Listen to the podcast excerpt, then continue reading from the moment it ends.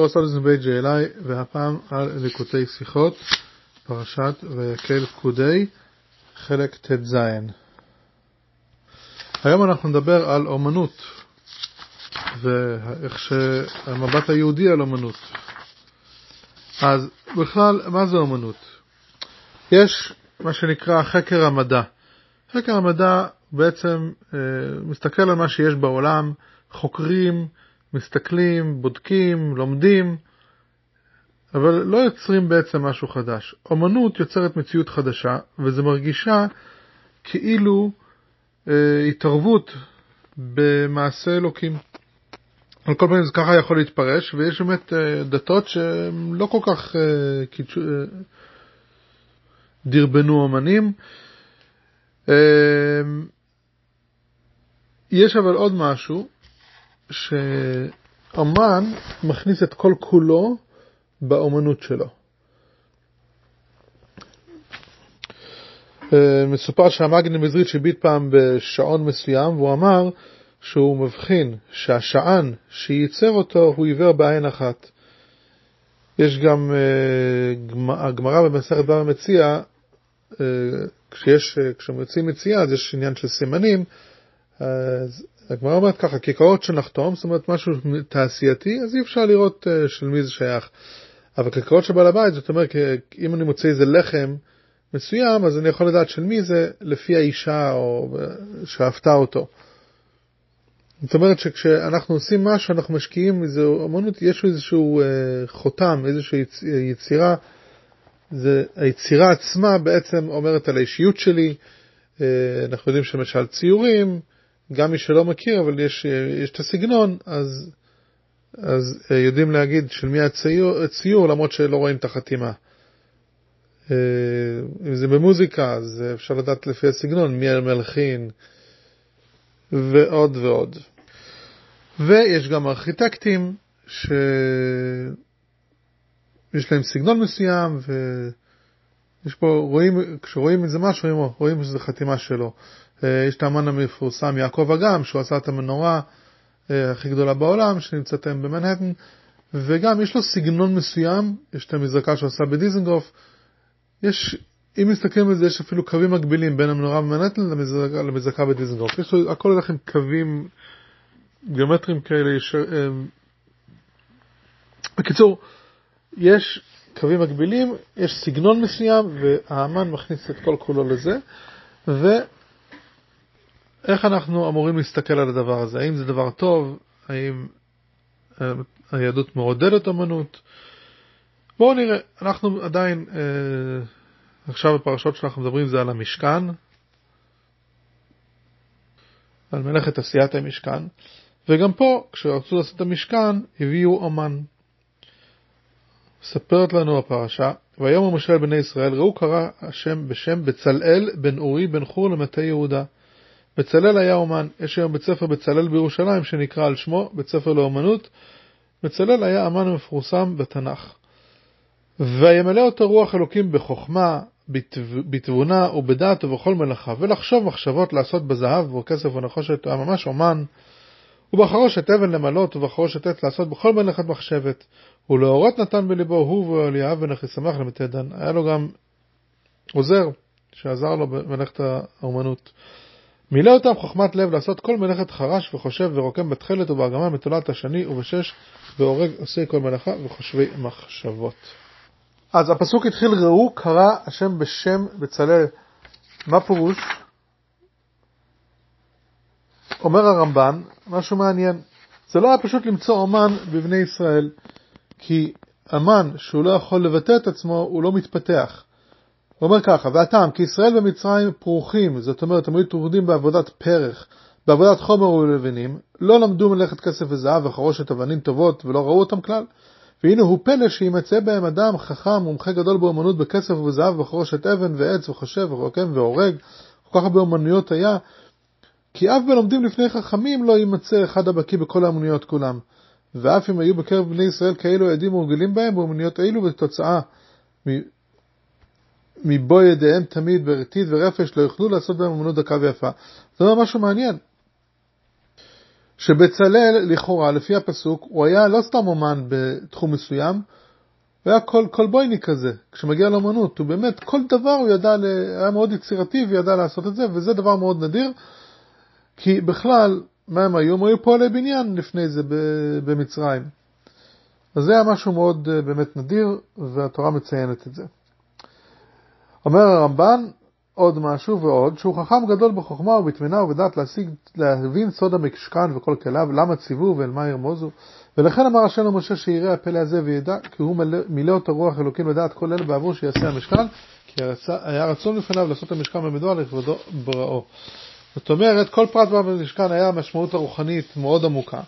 ובצלאל היה בן אדם, האומנות שלו הייתה, מעבר לאומנות הפיזית, הייתה לו גם אומנות, רוחנית לדעת לדייק בכל דבר הצורה כפי הצורה הרוחנית שלו, ולכן היו צריכים בן אדם ממש ממש חכם וממש שיודע כל דבר לדייק בפרטים, כי כל דבר היה צריך להיות לפי התבנית שהקדוש ברוך הוא רצה שזה יהיה.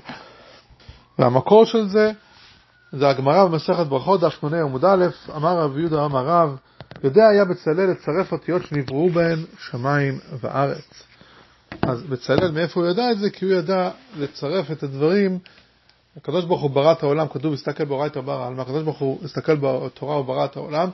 התורה, העולם נברא בעשרה מאמרות, אז יש כל מיני צירופי אותיות, כמו שהאדמו"ר הזה כאן כותב בתניא, שאבן זה בעצם צירופי אותיות, יש א', ואחרי זה בן, זה שם א', ושם, זה שם בן, והאלף.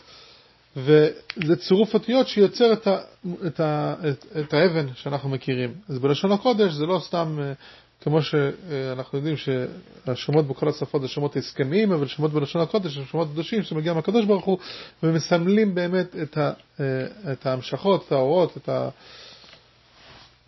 וכל הצמצומים וכולי, עד שנבראו אה, האבן וכל הדברים שנבראו. אז בצלאל, היות והוא ידע באמת את הדברים איך שהם למעלה, הוא ידע איך לבנות את זה למטה. אה, זה מזכיר לי סיפור שידוע שהיה אה, אדמו"ר הרש"ב, ישב פעם ואח שלו הגיע וראה, הוא הביא קטע עיתון שאומרים שמצאו משהו חדש, אמרו שכשאנחנו רוצים להתעמק אנחנו מורידים את הראש, וכשאנחנו רוצים להיזכר במשהו אנחנו מרימים את הראש. אז אה, אה, הרופאים גילו, למה זה? גילו משהו, אה, תגלית מדעית, שיש איזשהו וריד, איזה עורק במוח, שכשאנחנו מרימים את הראש הוא לוחץ על מוח הזיכרון ואז קל לנו להיזכר, וכשאנחנו מורידים את הראש העורק הזה פשוט לוחץ על מוח העמקה, או איך שנקרא לזה, ואז עוזר לנו להתעמק. והרב עכשיו חייך, זה היה אחרי נטילת ידיים, הוא לא דיבר, יש לו המויצי, הוא קם והביא כתב יד מהאדמו"ר האמצעי, ועשו חשבון, זה בערך אה, עשרות שנים לפני המעשה הזה, ובמאמר האדמו"ר האמצעי כותב בדיוק את הדבר הזה. ואז הוא אמר לאחיו, אמר לו ככה, זה לא שהאדמו"ר האמצעי לא היה מדען, ולא היה בחוכמת הרפואה, באמת חוכמת הרפואה עדיין לא הגיעה לתגלית הזו, אבל האדמו"ר האמצעי ידע שהדברים למעלה, ולכן הוא ידע איך שזה מורכב בגוף האנושי, כי הוא יודע את כל המהלכים בעולם אצילות, איך ש...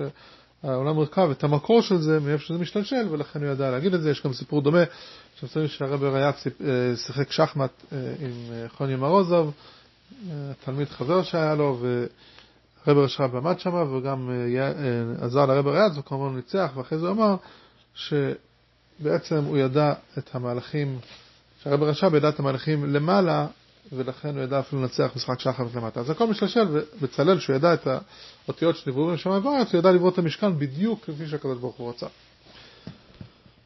אז זה היה האומן הראשי. אבל אנחנו יודעים שהמשכן, יש, אה, הייתה, היה משהו מאוד אה, מיוחד במשכן. זו פעם ראשונה שעשו משהו ציבורי שבעצם ביקשו מכולם להשתתף. אז השתתפו בכסף, דבר ראשון, ונתנו את כל מה שיש להם, זהב וכסף ונחושת. עשו איזה charity campaign. ומעבר לזה, גם כן, הנשים היו, אומנ, אומנ, אה, עשו אמנות, וכמו שכתוב בפסוק, וכל הנשים אשר נשא ליבן אותנו, אותנה, בחוכמה טבעו את העזים. מה זה טבעו את העזים? אומר מיד רש"י, היא הייתה אמנות יתרה שמעל גבי העזים טבים אותם. היו צריכים לעשות יריות עזים על המשכן, אז צריכים לעשות חוטים. איך עושים חוטים? מהצמר של העזים, והטביעה של החוטים, אנשים עשו אותן על העיזים עצמם. למה הם עשו את זה? אז אי, אי אפשר להגיד שאומר רש"י שהם עשו את זה בגלל אמנות. זאת אומרת, להוציא מכלל האפשרות שהם עשו את זה בגלל שהם רצו לעשות איזה משהו מיוחד, להביא את התביעה שזה יהיה גם מן החי, כשזה עדיין מחובר לעיזים, ולכן כאילו התרומה תהיה גם כמן החי ולא רק מן הדומם. אומר רש"י, לא, זה אמנות יתרה, עשו את זה בגלל אמנות. מה הפירוש? בכלל, אה, אחרי שגוזזים את הצמר של העיזים, אז הוא נהיה יותר קשה, וזה לא יוצא כבר אותו דבר, התביעה לא נעשית אותו דבר. כמו שזה, כשהשערות מחוברות עדיין לעיזים, יש להם יותר חיות יותר רכות, ואז אפשר לטבוד בהן. אז מה שהם עשו את זה, הם טבעו את העיזים, וזה היה באמת אמנות מיוחדת. הם טבעו את העיזים, כי זה היה משהו, זה יוצא, העיריות היו יוצא יותר משובחות. טביעה על גבי העיזים, ואז מביאים את העיזים למקום שרוצים לתפור את העיריות, ומשם גוזזים ומיד שמים אותם אה, ביחד ועושים ירייה. אז הייתה פה אומנות ממש ממש מיוחדת.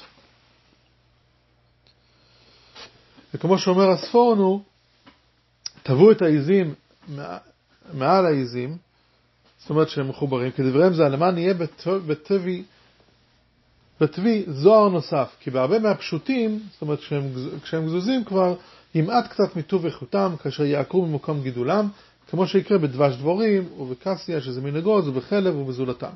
אז לכן אה, זה נהיה הרבה הרבה יותר משובח, והם פשוט עשו אמנות מיוחדת, עכשיו לא, לא אמרו להם את זה, הקדוש ברוך הוא רק אמר להביא יריות עזים, והם החליטו לתת ולהקדיש את האמנות שלהם ולהוסיף ול, יופי על ידי זה שהם היו אמנות, אמנויות, אומניות וידעו לעשות את זה.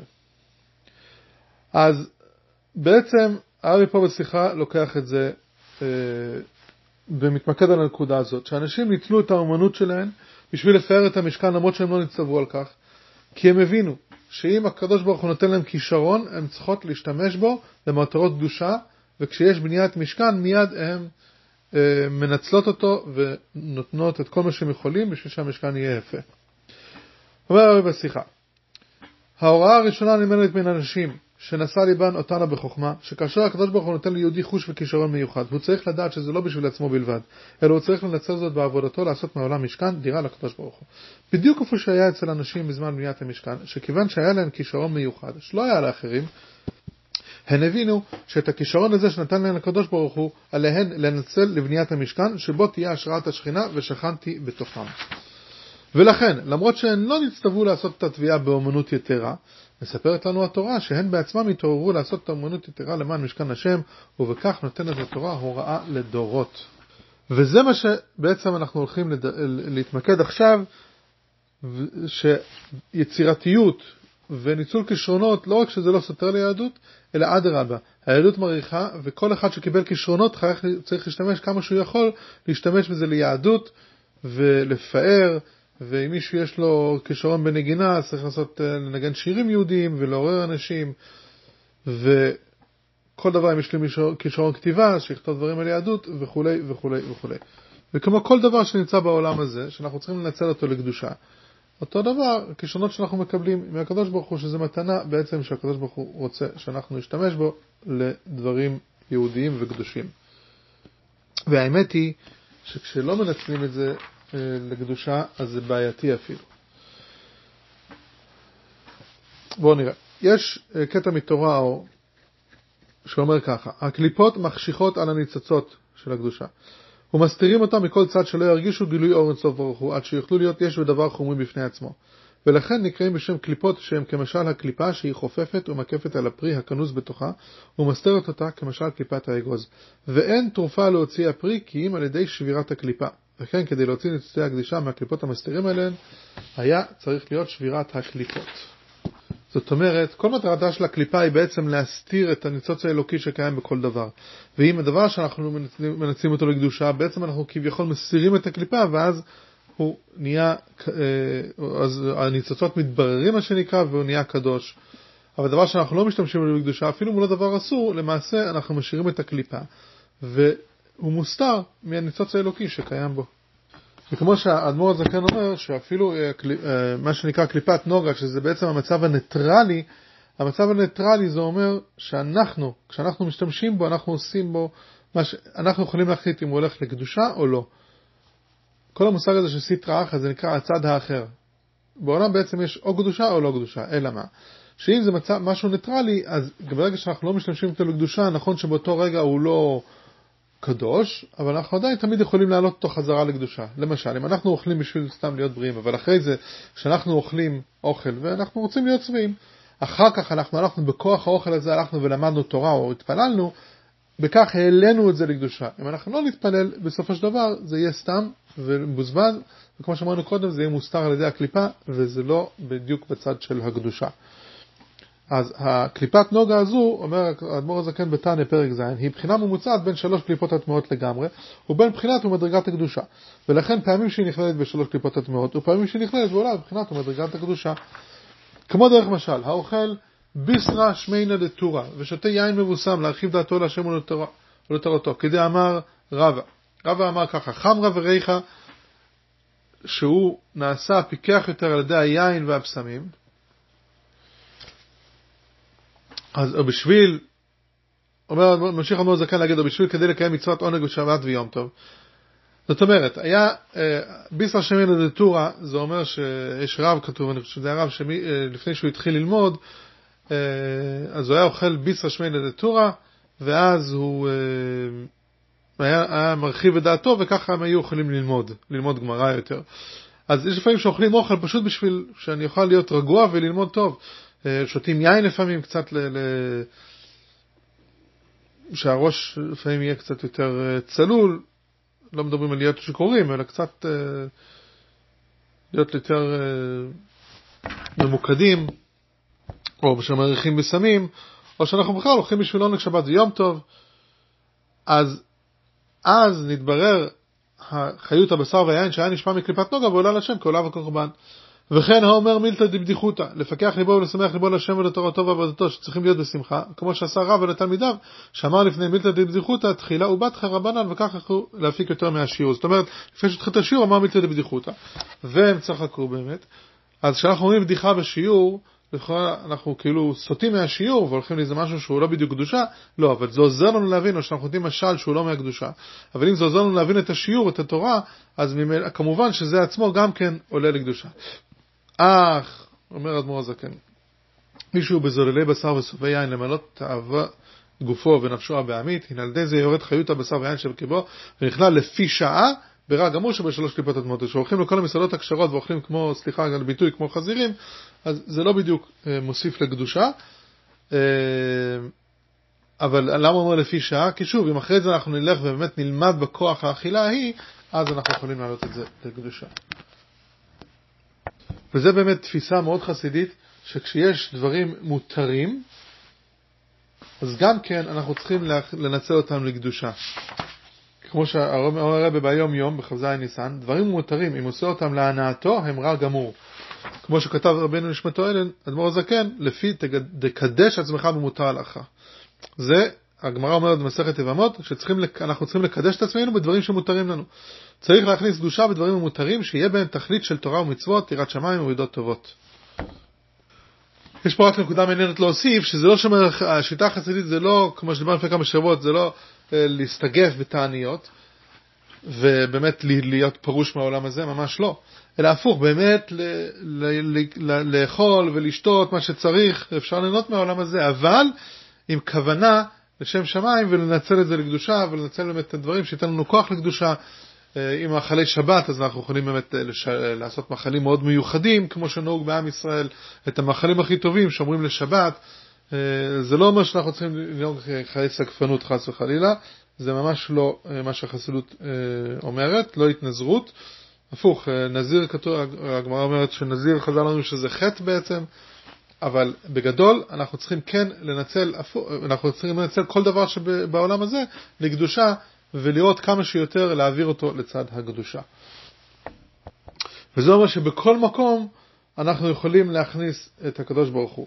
למשל יש בקלוקותי שיחות חלק ג' עמוד 907, אז אנחנו נתרגם את זה לעברית וזה אומר ככה אבל תכלית העבודה היא שבתוך עשיית המסחר תורגש ותראה אלוקות. ולא רק שהמסחר יהיה לשם שמיים, שישתמש בגשמיות לשם קדושה, אלא שהגשמיות עצמה תהיה קדושה, שזהו פירוש בכל דרכיך דאיו, לא רק שדרכיך יהיו לשם דאיו, אלא שבהם עצמם דאיו. בדוגמת אכילת שבת, שאכילה עצמה היא מצווה, נדרשת להיות גם אכילת חול, וכן כל דברי הרשות שיעשו לא רק לשם שמיים, אלא שגם בהם עצמם יהיה דאיו. זאת אומרת שאנחנו נעשה ברכה ונרגיש ונבין שהאוכל מגיע מהקדוש ברוך הוא ואנחנו אוכלים בשביל שזה יהיה בריאים ונשתדל באמת לאכול בריא אה, רק לקיום הגוף, לא סתם אה, קצת לעצור את התאוות, לא להיות מזוללי בשר ושבעי יין כמו שהאדמו"ר הזקן אומר, אז באכילה עצמה, לא רק אחרי זה שאנחנו יכולים בכוח הזה להשתמש בקדושה, אלא גם באכילה עצמה, יש הלכות שלמות ברמב"ם, איך שבאמת זה מגיע בכל דרך דיו, איך שתלמיד חכם צריך לאכול, צריך לאכול במתינות, ולא לזלול ולסבוא, ולאכול מה שבריא, וכולי וכולי, אז זה באמת גם כן באכילה עצמה אנחנו יכולים להכניס את הקדושה. אז אנחנו צריכים לדעת גם כן הכישרונות שלנו. כשיש לנו כישרון לאמנות מסוימת, או בכלל כישרון מסוים, הוא גם כן בעצם המצב הניטרלי, ואנחנו יכולים להשתמש בו לקדושה או לדברים אחרים. אה, כמו שהגמרא אומרת במסכת שבת, זה כלי וענווהו, זה הפסוק, אומרת הגמרא, יתנאה לפניו במצוות, עשה לפניו סוכה נאה, ולולב נאה, ושופר נאה, ציצית נאה, ספר תורה נאה, וכתוב, וכתוב בו לשמו בדיון נאה, בקולמוס נאה, בלבלר, שזה אומר סופר, אומן, וכורחו בשיראין, נאין, שזה בד משי נאה. וגם יש אה, את החז"ל המפורסם, קבל את השם מהונך ומגרונך, אם מישהו יודע לשיר יפה, אז שיהיה חזן. אה, ובכלל צריך תמיד לתת את המשובח ביותר, צריך לתת את הקדוש ברוך הוא. אז את הכישרונות הכי טובים שלנו אנחנו צריכים לתת לקדוש ברוך הוא. כמו שהרמב"ם אומר, הרוצה לזכות עצמו יכוף יצרו הרע, וירחיב ידו ויביא קורבנו מן היפה המשובח ביותר שבאותו המין שיביא ממנו. הרי נאמר בתורה והבל הביא גם הוא מבכורות צונו ובכלביהן, וישע השם אל הבל ואל מנחתו. ועוד אם בכל דבר שהוא לשם הקל הטוב, שיהיה מן הנאה והטוב. אם בנה בתפילה, יהיה נאה בבית ישיבתו. האכיל רעב, יכין מן הטוב המתוק שבשולחנו. כיסה ערום, יחסה מן היפה שבכסותו. הקדיש דבר, יקדיש מן היפה שבנכסיו. וכן הוא אומר, כל חלב להשם. זאת אומרת שאנחנו צריכים לתת את זה הכי טוב לקדוש ברוך הוא. אז אם יש לנו כישרון, אמנות מסוים, אנחנו צריכים לתרום לפחות חלק מזמננו לעשות אה, לבית כנסת, לתרום, אה, לעשות לבית כנסת יותר יפה. ולראות, להכניס את האמנות שלנו בדברים של קדושה. אז בכלל, דבר ראשון, גם כשצייר מצייר משהו, לדוגמה, אז הוא יכול להתבונן בנפלאות הבורא למשל. אה, ידוע הסיפור של הרב רש"ב שהוא נכנס למוזיאון הלובר בפריז, והוא ראה שם ציור אה, של רפאל, שהיה צייר מאוד מאוד, אה, אז עוד לא היה תמונות כל כך נפוצות, והציורים שלו היו ממש חיים. ו... והוא למד הרבה, הוא התבונן, התבונן איזה שלוש שעות, כמה שעות טובות הוא התבונן בתמונות, והוא למד מזה כל מיני דרכים בעבודת השם. אה, וככה כל דבר אנחנו צריכים לנצל. אז יש מכתב באגרות קודש, חלק ד', לאומן, שאומר ככה, זה צייר, הרב כותב לו, שמחתי מאוד לקרוא שמנצל את כוח הציור שלו, הוא מתכונן לערוך תערוכה, ואשר העיתונות כתבה על כך ביקורות טובות. בטח יראה להתקדם בכך ולנצל את כישרונו שהשם יתברך חננו, להביא חיזוק ביהדות ויראת שמיים. כאן חובה עליי להגביל את עצמי מהערה כללית בכל העניין. בהסתמך על פתגם בבעל שם טוב, שכבוד קדושת מורי וחמי אדמו"ר חזר עליו פעמים רבות, שכל יהודי יכול ללמוד הוראה בעבודת השם מכל מה שהוא רואה או שומע, רצוני להעיר את המקרה שלו בפרט. בטח יודע שעיקר אומנות הציור בחוכמת הציור, היא יכולתו להתנתק מהחיצוניות של הדבר, ומבלי לאבד על הצורה החיצונית יוכל להעיף מבט פנימה ולראות שם את פנימיות ועצמות הדבר, ואחר כך למסור זאת בציור באופן שהרואה את הציור של הצייר יתגלה לו בציור מה שלא הבחין בו קודם. כי התוך היה מוסתר על ידי עניינים תפלים. כך מגלה הצייר את עצמות ומהות הדבר שהוא מצייר, והרואה זאת רואה את הדבר באור אמיתי אחר, והוא תופס שלפני כן הייתה לו טעות. ככל הדברים האלו, ככל החיזיון הזה, הוא אחד העיקרים בעבודת האדם לקונו. כפי שיודעים מהתורה בכלל ומחסידות בפרט. כל הבריאה כולה נובעת מדבר השם, והדבר השם מהווה ומקיים אותה בכל עת ובכל רגע. רק שמצד כוח הצמצום והגבורה האלוקיים, נמצא דבר השם בהלם והסתר ונראית רק החיצוניות. עניין העבודה, נסמך על האמונה הפשוטה שאין לו מלבדו, הוא שהגישה לכל עניין בחיים תהיה מנקודת מבט זו, ושיביאו לידי, ושיביאו, ושיביאו לידי גילוי כל אחד כפי יכולתו, ככל היותר את האלוקות שבכל דבר, ולהקטין את כמה שניתן את ההלם והסר של החיצוניות של האלוקות שבתוכו. אז אומר, כישרון לציור, הרב אומר, יש, יש לך תכונה מיוחדת, מה זה ציור? מה זה נקרא צייר טוב? שהוא מביא, הוא מבליט את הדברים שעושים את זה חיים, ומביא את הדברים הפנימיים. וזה יש כוח לצייר, שיכול לראות את הדברים שבאמת עומדים, פלטרים שלא שמים לב אליהם, ול, ולראות מה הדבר הפנימי של החפץ עצמו, או למשל של האדם, לצייר בן אדם חי, צריכים לראות מה הפנימיות, כאילו איך שהפנימיות שלו מצטיירת בפנים, ואז אותו דבר, כשאנחנו בעצם בעולם הזה, אנחנו צריכים להבין שבכל דבר אנחנו צריכים להבין את האלוקות שבכל דבר ולגלות את הפנימיות, ש... ואז אה, ככה אנחנו מנצלים את העולם הזה לקדושה. ועוד מכתב שאנחנו מביאים פה, תרגום מאנגלית. ברצוני לנצל הזדמנות זו בשביל להעיר נקודה נוספת, שהזדמן לי להזכיר בפני ידידינו הנעלה, מר חיים יעקב ליפשיץ, אשר אני שמח לציין זאת, עומד לפתוח את התערוכה. אני מכיר את מר ליפשיץ שנים רבות, ויודע על התעניינותו הכנה בכל העניינים הטובים, במיוחד אלו הקשורים בבני עמנו. הנקודה היא, שמי שהשם חנן אותו בכישרון באומנות, בין בפיסול ובין בציור וכדומה, הוא בעל זכות להפוך דבר דומם, כגון מכחול, צבעים וקנבס, או עץ ואבן, לצורה חיה. ובפנימיות יותר, זוהי היכולת להפוך במידה מסוימת את החומרי לרוחני. וגם כאשר היצירה היא בטבע דומם, ובוודאי כאשר היצירה האומנותית קשורה ליצורים חיים ולבני אדם. על אחת כמה וכמה, אם האמצעים האמונתיים מנוצלים לקידום רעיונות, במיוחד כאלה משקפים תורה ומצוות, שיעלו את המיומנות האמנותית לדרגתה הנעלית ביותר. וידוע שבאמת הרב כל הזמן אה, עודד אה, אומנים לנצל את זה, צעירים שייצרו דברים של קדושה. אה, הרבי אפילו, כשברוך נחשון הגיע לרבי והוא עשה אתר, הוא שם למעלה ב-770, כידוע, שם שם את הציורים שלו, והרבי התעניין בכל אחד והעיר לו. יש מלא מלא סיפורים, יש את הסיפור הזה של... אה,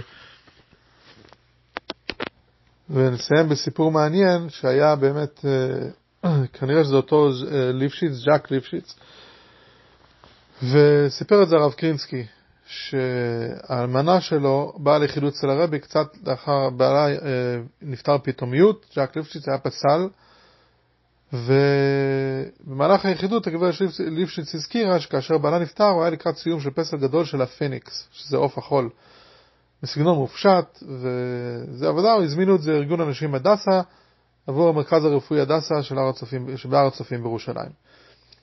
ו...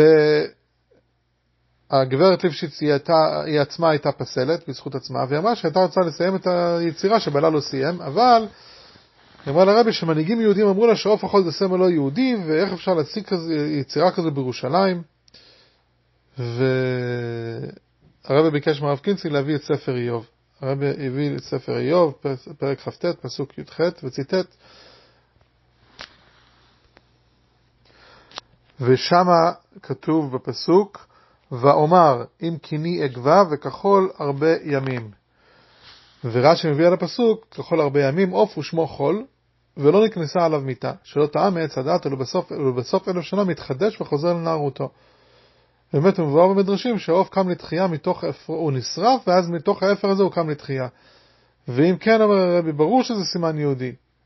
נו, ובאמת אה, היא התלהבה מאוד מהתשובה, והפרויקט ישלם זמן קצר אחר כך, והרב קינסקי סיים, שסתם מאופייני שהרבי הביט על הצד החיובי שבדבר, שההשוואה לתקומה מתוך אפר מתאימה להפליא, שכן הרבי הביא תקווה חדשה למנה שבורה, וזה מה שהרבי עשה לכל העם היהודי, הקים אותו מחדש מאפר השואה לחיים חדשים, ואנחנו נזכה נראה בימינו שנבוא לגאולה אמיתית והשלמה ונבוא מהזמנים הקשים האלו שנקום לתחייה ונזכה והקיצו וענו שוכני עפר והרבי כמובן בתוכם ונזכה לגאולה אמיתית והשלמה